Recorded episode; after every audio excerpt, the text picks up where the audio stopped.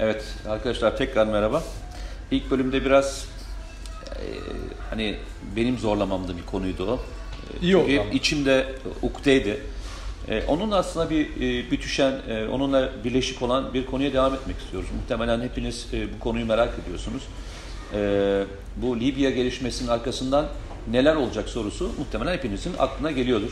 Çünkü bugün de e, biz bu programı çekiyoruz. E, NATO'da e, bir zirve var ve devlet başkanları bu zirveye e, gidiyorlar.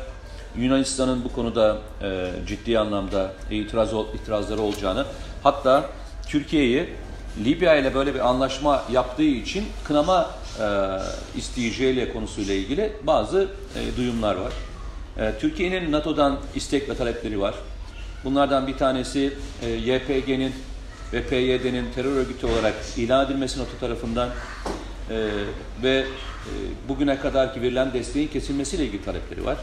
NATO'da e, Baltık'la ilgili konuda Türkiye'nin koymuş olduğu vetonun e, kaldırılması konusunda e, istek ve arzuları var. Bayağı büyük e, e, şeyler var, kapışmalar var. Bu kapışmaları biraz konuşmak istiyorum. Ve ilk hani söz hakkında kendime vererek e, şöyle bir giriş yapmak istiyorum. Biz bu anlaşmayı imzaladığımız, daha doğrusu bu anlaşmanın imzalanacağı ortaya çıktığı andan itibaren e, Fransız ve e, Birleşik Arap Emirlikleri ve buna destek veren Mısır e, ordusu tarafından e, ulusal mutabakat hükümeti dediğimiz Birleşmiş Milletler tarafından tanınan tek resmi e, Libya hükümetinin ne saldırılar düzenlenmeye başlandı e, ve e, onun e, ele geçirmiş olduğu yerlere özellikle bunlar hava saldırısı da e, dahil olmak üzere müthiş bir güç uygulanmaya başlandı. E, biz bunu ne zaman görmüştük hatırlarsanız e, Libya konusunda da görmüştük. E, çay geldi. E, çay biliyorsun beklemez. E, çok teşekkür ederim arkadaşlar. Afiyet olsun. Sağ olun. Sizler de birer çay koyun ve öyle e, izleyin. E, çaysız gitmiyor bu sohbetler. Ve dediğim gibi e, muhtemelen ulusal mutabakat hükümetini ortadan kaldırıncaya kadar bu baskıya devam edecekler. Çünkü neden? E, Türkiye'ye savaş ilan edemeyeceklerine göre, Türkiye ile herhangi bir savaşı göz önüne alamayacaklarına göre, Türkiye'nin e, mavi vatanla ilgili kazanımları ortadan kaldırmak için e, ciddi anlamda ulusal mutabakat hükümetine bir saldırı olacak ki biz e, hemen e, bunu görmeye başladık. E, eğer biz bu anlaşmaları imzalamamış olsaydık, biliyorsunuz bugün e, dün itibariyle Dışişleri Bakanlığı Türkiye'nin ekonomik münasır e, bölgesinin sınırlarını açıkladı. İlk defa ilk defa resmi olarak açıklandı. Bu anlaşmanın e, üç tane temel dayanağı var. Bir tanesi Kıbrıs e, e, Kuzey Kıbrıs Türk Cumhuriyeti ile imzalanan anlaşma, şimdi Libya ile imzalanan anlaşma ve e, Mısır'la e, orta hat dediğimiz e, orta hattan geçen e, yerin doğal sınırlarından oluşan bir hat. Eğer biz bu hatları e, imzalamamış olsaydık, bu anlaşmaları imzalamamış olsaydık, Yunanistan'ın sağ olsun Yunanistan'ın bize e, bağışlamış olduğu toplam e, büyüklük 41 bin kilometre kareydi.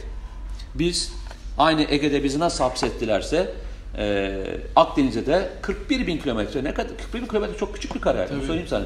Ufacık bir yer. e, o da Türkiye sınırına yakın. Sağ olsunlar. Allah razı olsunlar. Yani hani neredeyse 100 metre açıkta balık yakalayamazsınız. Aynen. Neredeyse. Yap. 100 metre açılamazsınız Antalya sahiline. 100 metre açıldığınız zaman e, Aynen. sınırı ihlal etmiş. sınırı oluyorsunuz. ihlal etmiş olursunuz ve gemilerinize el koyacaklar kadar da kendilerine. E, peki bu süreç nasıl gelecek? İtalya'nın e, savunma bakanı e, mecliste bir açıklama yaptı. E, Fransa ile beraber e, Kıbrıs'ın güneyinde e, bundan sonra devamlı bir NATO, e, e, donanma bulundurmakla ilgili karar almak zorundayız dedi. Dediğim gibi e, Akdeniz çok ısınacak. E, bugün işte Cihat Yaycı gibi, bugün e, Türk Silahlı Kuvvetleri'nin çok önemli şahsiyetleri, dış politikada çok önemli şahsiyetler, istihbarat birimlerinin çok önemli şahsiyetleri ve siyasetin kararlılıkla duruşuna çok ihtiyacımız olduğu döneme giriyoruz. Evet. E, yalnızca bizim için değil, e, belki geleceğimizle ilgili çok önemli kararların alacağı bir süreci hep beraber yaşayacağız. Şimdi Doğu Akdeniz'deki e, kaynaklar e, Türkiye'nin böyle 250-300 yıllık e, enerji kaynağını yani Türkiye'nin kendine ait alandan çıkaracağı bütününden bahsetmiyorum. Türkiye'nin kendine ait çıkarabileceği, hak ol ettiği yerden çıkarabileceği Olabileceği düşündüğümüz bir şey var. Tabii, 250 rezerv var. 250 yıl civarında o enerjinin yetebileceğine dair tahminler var. Şimdi öbür taraftan daha güneyde işte Mısır, İsrail gibi ya da Batı Amerika'nın da şemsiye olduğu bir yapılanma var. Orada da e, münhasır ekonomik bölgeler ilan edilmişti yıllar öncesinde. E, Türkiye onu çok kaçırdı tabii o, dönemleri. E, onların da yaptığı bir, takım çalışmalar var. Şimdi bunu Doğu Akdeniz'deki e, olayı bizim Barış Pınarı Harekat bölgesiyle birleştirin kafanızda. Yani haritadan bir bakın. İsrail'e doğru uzanan yani Akdeniz'den çıkan boru hattının İsrail'e doğru uzanan Türk hudutu boyunca, sınır boyunca da devam edip ilerleyen bir hat düşünün. Buradan petrol ve doğalgaz e, hatlarının geçtiğini düşünün. İşte proje öyle bir projeydi. Yani bu Türkiye'nin bugün Doğu Akdeniz'de uğradığı saldırı e, veya hak kayıplarına yol açacak e, girişimler tamamen Türkiye'nin karada yaşadığı her neyse denizde de yaşatılmaya çalışılıyor. Ve çok şükür ki hani içimizdeki hainler özellikle 15 Temmuz darbe girişiminde başarısız olduktan sonra o hain grubu temizlendikten sonra bakın elde kalan azıcık vatanseverler biraz duyarlılık gösteren siyasetle el birliği verdiği zaman Türkiye inanılmaz bir gücü açığa çıkarıyor. Yani çok hani gelir e, Yani parmağınla dağ- aslında parmağınla ittiriyorsun. Aynen. Yani abanmadık şeye, dağın- arabaya. Dağın tepesine çıkmış, çıkartılmış, yıllar ver, emek verilmiş bir güçle bir kaya düşünün. Sadece küçücük bir bebek dokunuşu, çocuk dokunuşuyla bile harekete geçip bir devasa yıkıcı güce ulaşabiliyor. Bu Türkiye'nin gücü işte. Yani yeter ki bunu gör ve kavra ve kullan. Şimdi Cihat Yaycı'nın yaptığı bu. Oturuyor düşünüyor adam doktor. Ee, yıllarca FETÖ'nün mağduru olmuş. Şimdi bakıyorsunuz sosyal medyada FETÖ'cülerin en çok saldırdığı ve tahrip etmek istediği, işte adını işkenceci listesine koyup insan hakları e, yargılamalarına konu yapacaklarını söyleyen, soykırım yaptığını söyleyen, en çok hak- Türk Silahlı Kuvvetleri içerisinde şu anda başından sonuna en çok FETÖ'cüler tarafından hedef alınan ve hakarete uğrayan isimlerden biridir. Yani birkaç isimden yani iki isim sayamayacağım. peki ben- Hatta bir isim diyeceğim. Yani neredeyse Ben sana orada bir Birisi. e, orada bir soru soracağım. neden özür dilerim. Tamam. Neden? Çünkü FETÖ bakın daha geçen gün bir tanesi bir komşu ülkeyle ilgili harekat planını deşifre etti. Yani Altay ismi verilmiş askeriyenin içinde. Bunlar harekat planları olası risklere, risklere karşı her ülkenin yaptığı savaş planları ya da harekat planlarıdır. Ne yapılır yani böyle bir durum karşısında? Şimdi bunu FETÖ'cüler sızdırabiliyor. Bak FETÖ'cüler Türkiye'nin en çok neyine vurdu? Milli değerlerine. Hep ulusal değerlerine vurdular.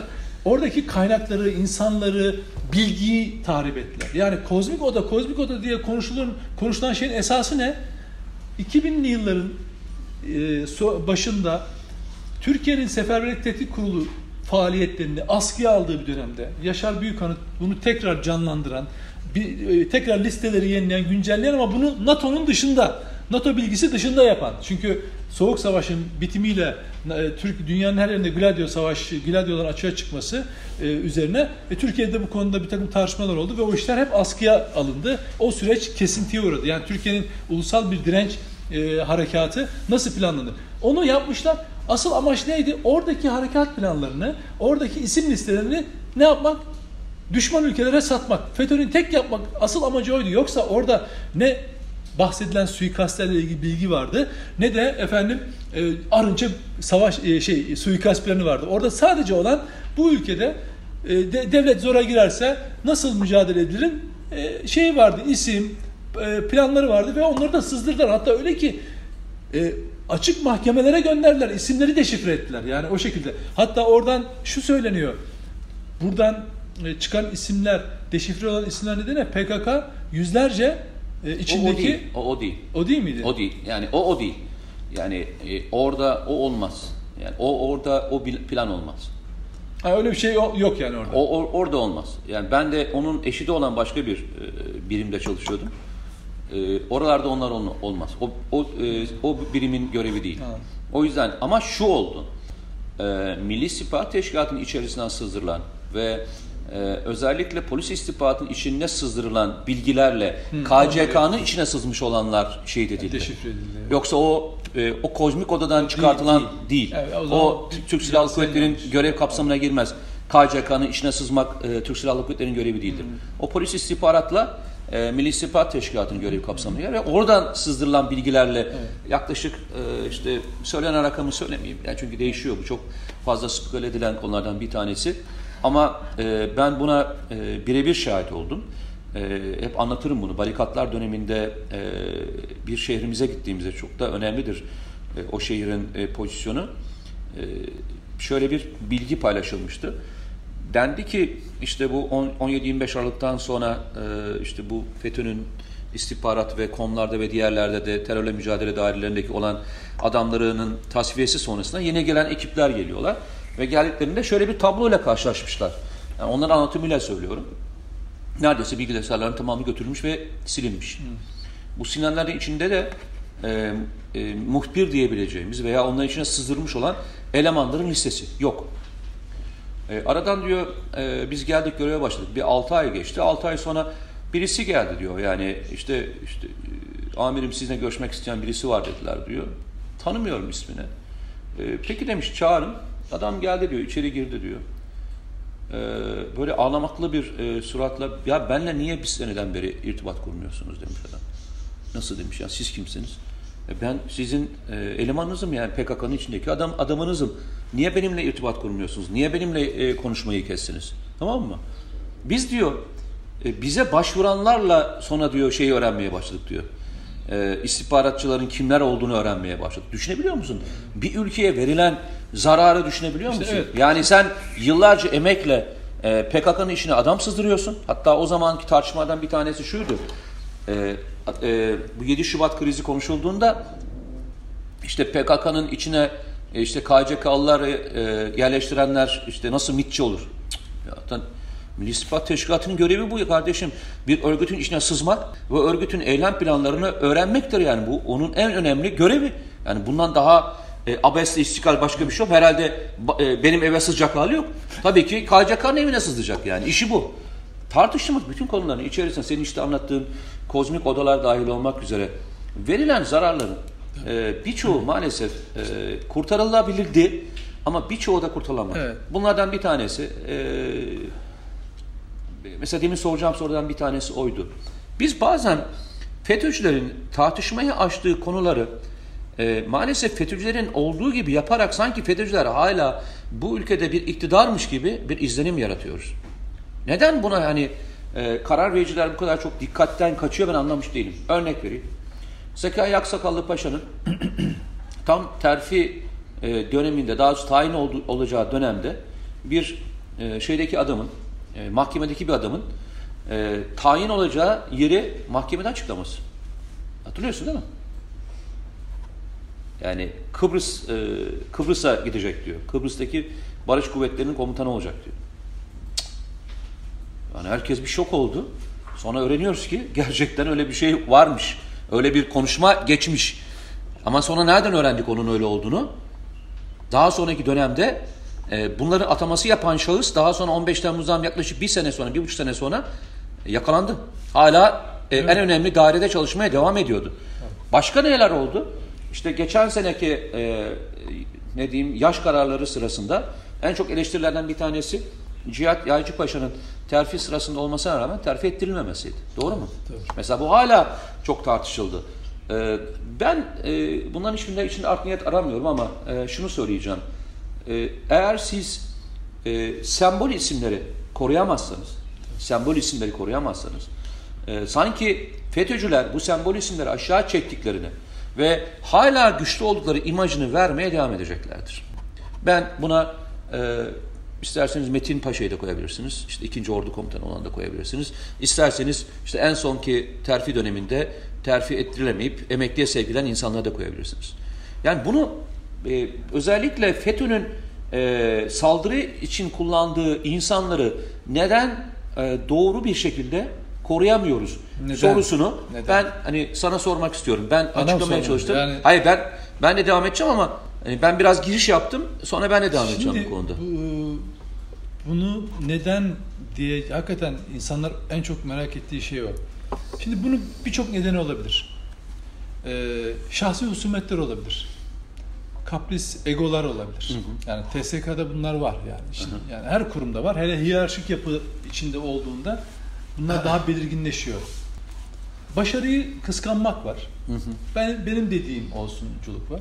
Ama öte tarafı yani boyut değiştirince üzücü noktalara geliyorsunuz. Yani ülkenize zarar verir hale geliyorsunuz bu kararlarınızla. Yani ya cihat yaycı mesela ki bunu düşündüğü basına da yansıdı. Terfi alamadığı için hak Emekli ettiği olsaydı. emekliliği olsaydı. Olsaydı. Herhalde FETÖ'cüler e, derdi ki işte e, en büyük 15 Temmuz'dan sonra en büyük kazanımımız derdi. Niye? Bu adam FETÖ metreyi yapmış. Niye? Amerika Amerika göbek atardı. Çünkü mavi e, vatan dediğiniz kavramı oturtan bu e, bütün dört e, üç denizde e, tatbikatı gerçekleştirenlerin başında. Ondan sonra e, Libya ile münasır ekonomik bölge konusunu ilk yazan Ve deniz kuvvetlerinin son dönemdeki bütün atılımları ni yapan, Hı hı. için, içindeki %25 civarında FETÖ'cüyü en hızlı şekilde ve etkili şekilde e, temizleyen. Öyle ki devletin daha sonra vakıf olduğu ankesörlü hat operasyonuyla e, FETÖ-METRE'yi karşılaştırdığınız zaman %95 civarında uyum var. Yani FETÖ-METRE'den atılmış kişiler daha sonra ankesörlü listesinde gelince bakıyorlar ki "Ya bu zaten atılmış. Yani başka hiçbir kuvvette bu kadar temiz e, bir çalışma Hız- yok. yapılmış. Evet. Şimdi dolayısıyla bu kişiye ayrılmış olsaydı. Yani şöyle bir şey, bir cihadiye yetiştirmek için bir 40 yıl daha Türkiye'nin harcaması lazımdı. Yani o vasıfta ve bir de aynı zamanda o dirayet ve ne de olacak? Bilgi birikiminde olacak. Yani bir adamı 40 yıl sonra 40 40 2000 e, bugün kaç 2019 e, 20 diyelim. 2060'ta bir adam yaratırsınız ama bir de aynı bakışta olacak. Ülkesinin çıkarlarını düşünecek. Ve tek emekli olmadıysa bir, biricik nedeni vardı. Ben makam mevki adamı değilim Aynen. ülkemin adamıyım diye Aynen, aynen. çıkıp yiğitçe bunu e, yerine getirmiş bir kişi. Şimdi dediğim gibi birçok e, başarılı olan insanlar emekli edildi. Yani bunu bu memleketi idare edenlerin Allah aşkına aslında birileri tarafından yönetildiğini düşünüyorum ben ya. Yani biraz şöyle vakıf olsalar olaylara kimin terfi edilip edilmeyeceğini, kimin emekli edilip edilmeyeceğini çok net görürler.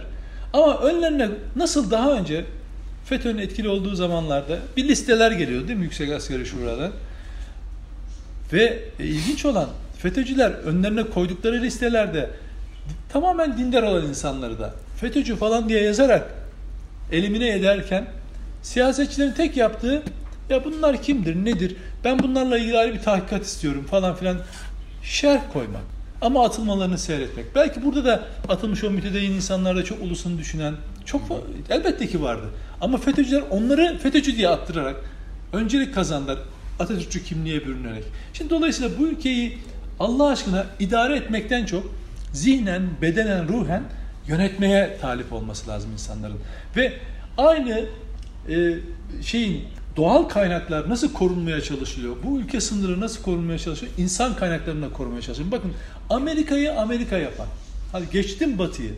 Yani Avrupa ülkelerine. Onların zaten belli bir üniversite e, kültürü, köklü bir bilim arşivi e, şeyleri var. Ama Amerika'yı Amerika yapan ne biliyor musun? Bana göre yegane şey bu ekonomik gücünü de o devasa haydut gücünü de yaratan insan gücünden geliyor. O insan gücü neye dayanıyor? Kendi içinden mi yaratıyor? Kendi içinde bu oran yüzde beş. Bütün dünyanın en iyi okullarında okumuş. Yani Hindistan'da, Pakistan'da, Türkiye'sinde, Avru- Avrupa'sında kısmen bütün dünyanın geri kalanında ne varsa Japonya'sından dahil en eğitimlileri, en iyi, en sağlıklıları, en yüksek gelir grubunda olanları kendi ülkesine maraba yapıyor. Onlara 10 bin dolar, 20 bin dolar bir de hatta içinde çok yaratıcı olanları bir de ödüllendirip bir onore ederek ne yapıyor? Kendini var ediyor. Bir de vatandaşlık veriyor. Sen diyorsun ki Amerikan değerlerine, işte haklarına falan filan bağlılığını simgeliyorsun. Peki bizim şeye baksınlar. Hep şikayet ettiğimiz eğitim sistemimizde ee, özellikle yabancı okullarda ya da yabancı bağlantılı okullara bakın. O öğrenci mesela 120 öğrencisi var Mete. 100 tanesi, 95-100 tanesi kafadan yurt dışına gidiyor. Amerika'ya gidiyor. İngilizce eğitim almış. İkinci sırada olan yine oraya. Direkt he, ailelerin temel hedefi. Ve bak bu, bu insanlar kendince çok aydın, varlıklı işte doktordu, iş adamıydı, esnaftı yani böyle kalbur üstü insanlar. Yani çok gelirleri yüksek olan insanlar çocuğuna biçtiği yer bu ülkenin dışında Amerika toprakları mesela. Orada okusun. Orada çalışsın. Dönmesin. Almanya'ya. Gitsin orada yerleşsin falan filan. Ya arkadaş biraz ülkenize dönün ya. Ama bu bir politika olmalı. Bak bu ülkenin yöneticileri buna dönüp bakmıyorlar. Niye? Ya ben buna ay bunu engelleyecek bir politika uygularsam zaten bir ön yargı var Türkiye üzerinde. Bu iyice pekişir deyip hiç sesini çıkarmıyorlar. Bak ben gözüm ben çocuğum okuduğu için benim çocuğum e, devlet okulunda okuyor Anadolu Lisesi'nde. Ama ben o okulları da takip ettiğim için her yıl göçmen kuşlar gibi böyle analarından babalarından ayrılan gencecik fidan yavrular 14-15 yaşında çocukların yurt dışına gittiklerini görüyorum. Ve bunların her birinin bir ülke kaynağı olduğunu görüyorum. Deminden örnek verdik ki bir önceki videomuzda İHA'ları SİHA'ları yapan. O adam çocuklarını e, teknik üniversite okudu. Yurt dışında eğitim aldırıyor ve geliyor burada bunları Çağırıyor, yapıyor. geri gelin. Burada yapıyor. Burada Gel. yapıyor. Burada. Şimdi buradan giden yüzlerce öğrenci var. Ve gidip ne yapıyorlar? Şunu yapıyorlar yurt dışında. Ee, Türkiye çok kötü. Ben o sıkıntılardan dolayı buraya geldim. Burada yaşamak zorundayım. Burası daha özgür ülke. Bir de bak kazanacağın insanı uzak tutarak ayrıca düşman da yaratıyorsun kendine. Ülke olarak yapıyorsun bunu. Bir politika e, olarak bu yapılıyor. Oysa bunu bir analiz et. Ben bu insanları nasıl kazanırım? Ama Nedir bunun bu? bedeli yok ki. Bak şimdi sana şöyle söyleyeyim. Buradaki en büyük sıkıntımız şu. Bu tip konuşmaları yaptığımızda bunun aksi olan insanların Türkiye'de itibar kaybetmediğini görüyoruz. Böyle olan insanlar. Bak hayır hayır. Şimdi e, Türkiye. Türkiye'yi lanetleyen insanlar Onu söyle evet. hiç değer kaybetmiyorlar. Hatta hala Muteber. popülerler, muteberler. Hala e, geliyorlar, gidiyorlar, konuşuyorlar, yazıyorlar, çiziyorlar, kitapları okunuyor. Şimdi ben o zaman o zaman şöyle bir şeye gelelim. Yani mevzunun içeriğinde e, bulunacağımız nokta ne olacağının sorusu yine bizde. Bir araştırma yapılmıştı. Bunu da e, Amerika'da yaşayan e, bir arkadaşımızdan dinlemiştim. Hatta o sırada e, çok da önemli kritik görevden bir tanesi. Türk vatandaşı, e, vatandaşıydı. E, FBI e, zaman zaman e, üniversitelerde yabancıların içerisine eleman kazanmaya çok çalışır. Yani işte gelen Hindistanlı öğrenciler arasında, Çinli öğrenciler arasında eleman kazanıp yani o ülkelerde neler oluyor, ne yapılıyor, e, öğrenci grupları herhangi bir e, şey e, giriyor mu, girmiyor mu diye araştırma e, yapmak üzere eleman, para karşılığında eleman tutmaya çalışıyor. E, şey demişti, e, bu konuda hiç zorlamadıkları ülke Türkiye. Para bile almıyorlar. Evet çok güzel. Çünkü ihanetin hiçbir bedeli yok. Tabii. İhanetin, ihanetin daha sonradan sorgulandığı bir yer yok. Ya hocam Tamam mı? ülkesini satan insanın özgürlükçü diye resmen yani şöyle düşün. Sen geçen gün Organize bir şekilde bak FETÖ'cüler PKK'lılar ve onların yardakçıları organize bir şekilde ülkeyi satıyorlar. Ülkenin bütün e, şeyini ne varsa ayaklar altına alıyorlar ve ödüllendiriliyorlar. Sen Twitter'da Ödüllendiriliyorlar. geçen gün kapıştın. Ee, Türkiye'deki sanatçı olanlardan bir tanesiyle. Ee, senin yazdığın şeyden ırkçılık söyledi. Çocuklarla ilgili ölümlerinden zevk alıyorsun falan diye. Sana cevap verdi. İsmi unuttum için söyleyemiyorum şey, şu anda. e, Ferhat Ee, Tunç. heh. Sen de fotoğraflar koydun. Evet. 13-14 yaşındaki çocukların elinde silahlarıyla beraber çekilmiş olan fotoğraflarını koydun. Yani Twitter'da olan fotoğrafları Ya paylaştım. onun fotoğraflarını Tabii. koydun. Yani olmayan bir fotoğraf paylaş, montaj falan Kendisini- değil. Yok, tabii. yani kendisini de reddetmiyor. yasaklamadığı fotoğraflardan bahsediyor. Dünyanın her tarafında 13-14 yaşındaki çocukların bırakın herhangi bir örgütün içinde olması, eline silah verilmesi bile hala büyük bir suçken bu fotoğrafları paylaşmayan ve hani ölüme gittiklerini bildikleri insanların yanında olmaktan paylaşmayan insanlar sana geldiler değil mi? Ama ben sana söyleyeyim. e, ona hiç kimse laf söylemedi. Değil mi? Söylemeyecek de. Ama sana söyleyecekler. Aa. Sen sen faşist olacaksın. Ha, öyle oldu. Sen eline hiç silah almadığın halde, Evet. silahlı bir örgütü desteklemediğin halde, gerçeğin peşinde koştuğun halde, tamam mı? Terörü lanetlediğin halde sen faşist olacaksın kardeşim. Sen faşist olacaksın. Niye? Çünkü en büyük faşistliği yapıyorsun. O ne?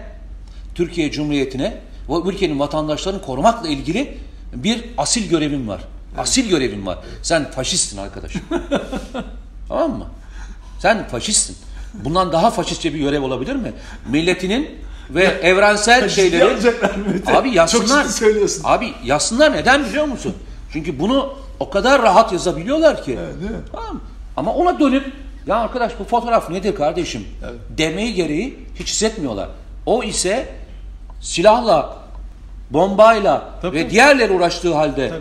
demokrat, demokrat, demokrat, evrensel insan Özgürlükçü, haklarını, devrimci. özgürlükçü, devrimci e, kimliğiyle anılacak ama sen o kimlikle hiç anılamayacaksın. Evet. Mevzunun esası buraya Fotoğraf, dayanıyor. Bunun ötesi yok, Yok. kardeşim.